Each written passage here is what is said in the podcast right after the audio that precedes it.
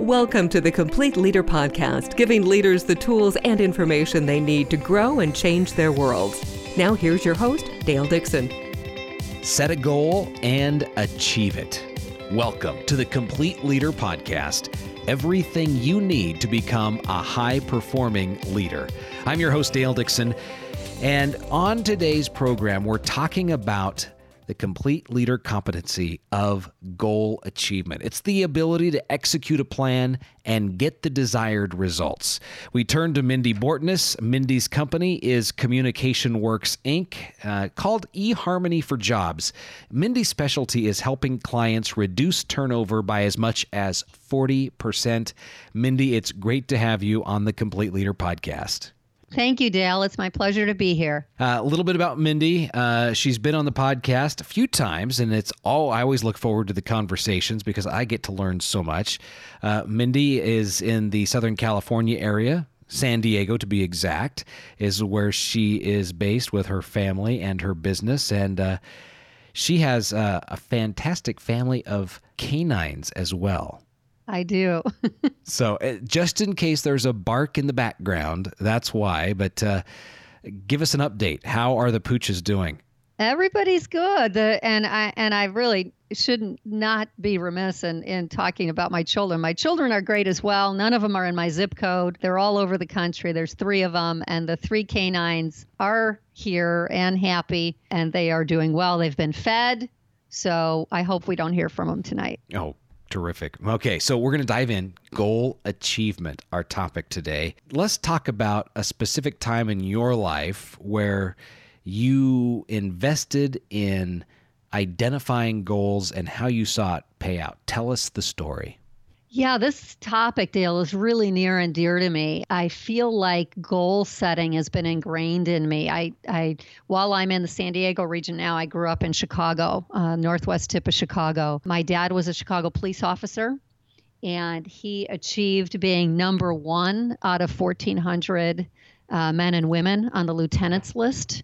And I would say that the other four men who studied with him were all in the top 25. So I knew that when I was a little girl, that he was very goal-oriented. My mom was in real estate, and she sold homes in Chicago when they were $20,000 a home, and she was in the $1 million club, which meant that you had to sell at least $1 million for 5 years in a row. So I come from whence we come, right? From whence I came. I come from very goal-oriented, yet very down-to-earth parents. And I remember being a little girl and writing goals even as early as like 8th grade. And I wanted to be a cheerleader and try out for cheerleading, and I made it. So it's very near and dear to me and always been a piece of my DNA. So did your parents have a goal-setting system that they taught you?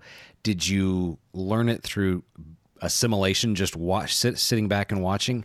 Dig deeper into mom and dad. I think just sitting back and watching and listening. I was the youngest. My brother and sister, who I love dearly, were like 8 and 10 years older than me. So I was a little bit of a latchkey kid. And so I was around conversations that were probably a little bit more business minded and just sort of pick that up. So did you see mom and dad actually writing down goals? Did they share those with you? You had a chance to see it in action? It was more the actions. Yeah, it was more the actions of it happening. So I saw the fruit of it, not necessarily the process that went into it. So let's talk about writing those goals down. You said at 8 years old? Well, in 8th grade.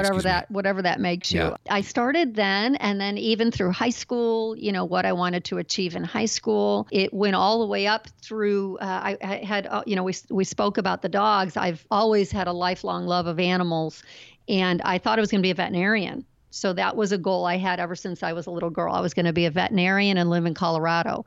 And I made it. I mean, I made it all the way up to pre-vet school in University of Illinois, which is an amazing veterinary school to get into. And started as pre-vet as a freshman. And nobody told me science was involved in this thing. So science is not my middle name. It is not a natural gift of mine. And so this lifelong goal from a person who likes to have goals and achieve them was starting to unravel. And what did you do at that point? I struggled. I knew that veterinary medicine was not going to be where I was going to land, despite having, a decade plus of that being a dream. It was not a gift of mine. I went into sort of LAS general, just sort of general arts. In talking to a counselor, I ended up in a major that I'm even less compatible with than science, which was economics. Again, not a strong suit. So I went from sort of bad to worse. And that was a struggle because, again, I like to achieve things. And this was not easy for me. It was not natural for me. What did those goals look like? And take me through the evolution of goal writing from an eighth grader to high school to college. What did the process look like that you developed for yourself? It was a process of pictures before I knew that would have been called visualization. So cutting things out, when you were a little boy, I was a little girl, we would cut things out of magazines. So I would cut pictures out of magazines. I'd cut words out. So writing as well as doodling and drawing and cutting things out of magazines. Those would be tools that I would use from being a little girl all the way up to today. And you still use those vision today? Boards. Yeah, okay. I have vision boards in my office. What does your vision board look like? Well, it has a house with a red door on it. And right now, 2 years ago, we bought a house that just happens to have a red door. It's got a lot of cabin-y feel to it. And that was a lifelong goal. And we have a cabin. And definitely has animals everywhere. And it has happy clients. So it's kind of got a bunch of different pieces to it. So are you still cutting out the pictures? Are you drawing the pictures? What do those images look like? The vision board that I have up is actually cutting out. I do that each January, or not every January, but every couple of Januaries we do that. And I also have a written set of goals. There are 13 really huge life goals that I have on there that I look at and pray about and think about each day. And then I have annual goals with my husband. So in terms of nuggets for people, really, really encourage writing down all facets of life. So not just business, but business, health, vacation, social, any of the life goals that you have. And you're using... projects. Okay. And you're using both text, you're using pictures. You're approaching this from a variety of places, is what I hear you Correct. Say. Okay. For me, those all work. So from The Complete Leader, a person who is skilled in goal achievement is establishing achievable goals, identifies and implements objectives and activities that are going to lead to accomplishing the goals, and gets started working toward the goal without undue delay. We've heard all those things through the stories that you have shared up to this point, but really goal achievement is a compilation of skills, those skills that we're talking about in the podcasts, The Complete Leader, you'll find in the book. And it requires futuristic thinking, conceptual thinking, planning and organization, creativity, and all of that has mixed in with those things that Mindy has shared. Let's talk about SMART goals. It's detailed in The Complete Leader, this idea of a goal being specific, measurable, action-oriented, realistic, and time-bound. How do you write your goals? How do your goals fit that process? And how do you what are the checks and balances that you use to make sure that your goals are SMART? So first of all, I think SMART goals are amazing and they work, and there's all kinds of iterations of them. But they tend to have those five stated areas that you're talking about: specific, measurable, actionable, realistic, and time-bound. I kind of want to scoot back to the college thing, because after economics, I did land and took an assessment which said I'd be good in advertising because I was really good on the writing side. So getting to SMART goals, that would have probably been the first time that I had maybe hit on all five of those. I can't say that I hit on all five of those before college and then business, because I wouldn't have known it. I wouldn't have been that smart to sort of think of those five elements. But once I did land in advertising, I was a junior by then. So I bounced around for 2 years, and advertising was a 2-year college. So the time bound graduate with an advertising degree in communications. So communications degree with a major in advertising. So that was time bound. It was realistic. I could get it done. I knew the actions and the classes that I had to take, which were now in a condensed amount of time because I didn't really have all the precursors done. Definitely measurable and very specific. So that was probably the first time in my life that I was hitting on all five of those cylinders. So as we talk about the principle of goal achievement, you like to say, find your dream.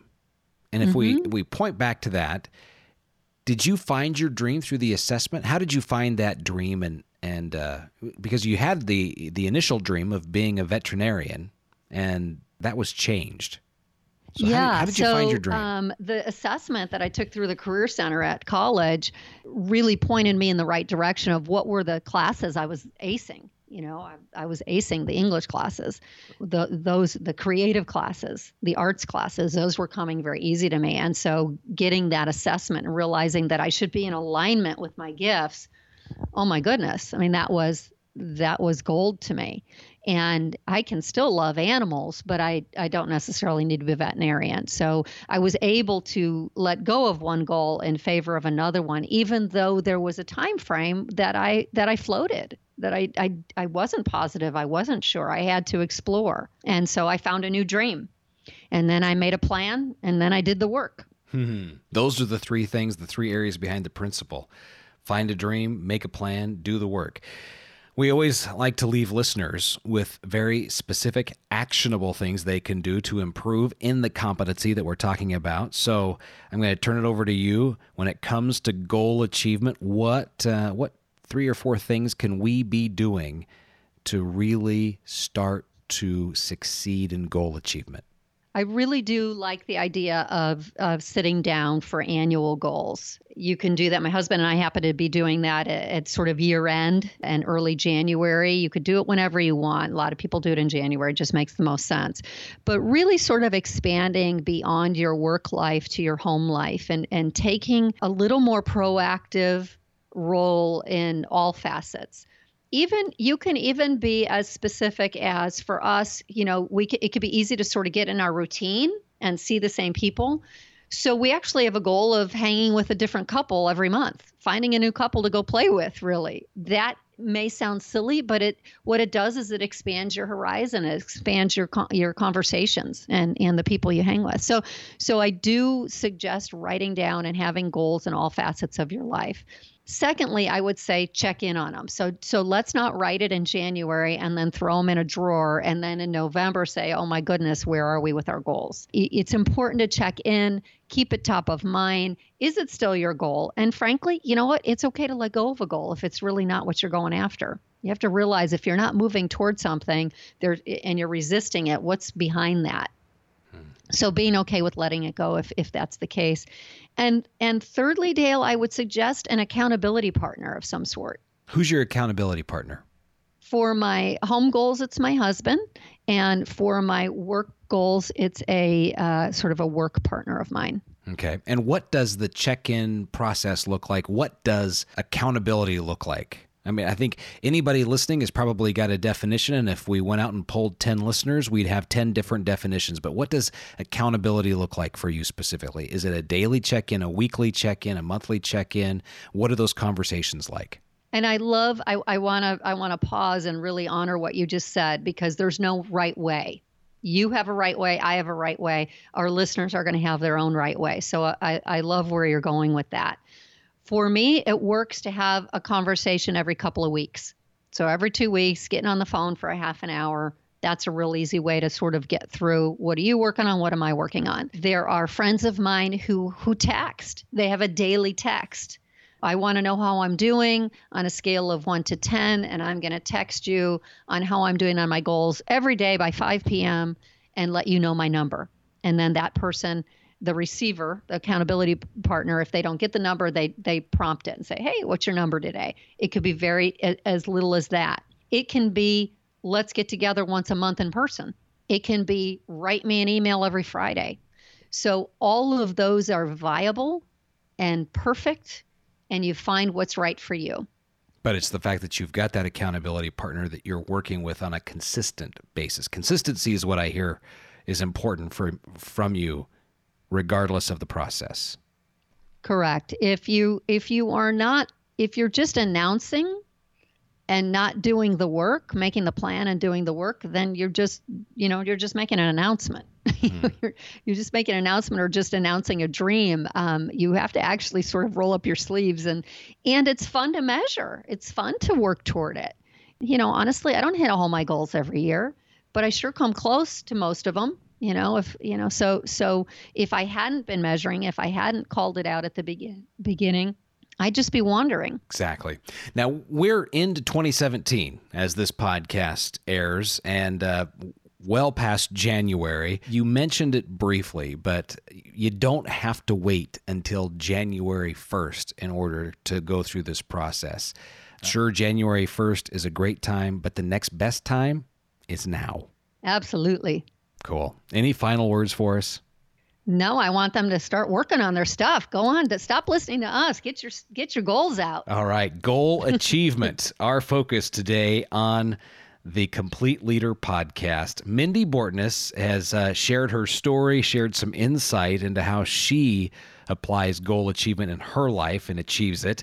You can find Mindy at communicationworksinc.com. Also, and on social networks, you're going to see all that contact information in the show notes for this episode. Mindy, thanks so much for your time. Thank you, Dale. It was my pleasure. And this is the Complete Leader Podcast, everything you need to become a high-performing leader. Thanks for listening to the Complete Leader Podcast. Find more online, thecompleteleader.org.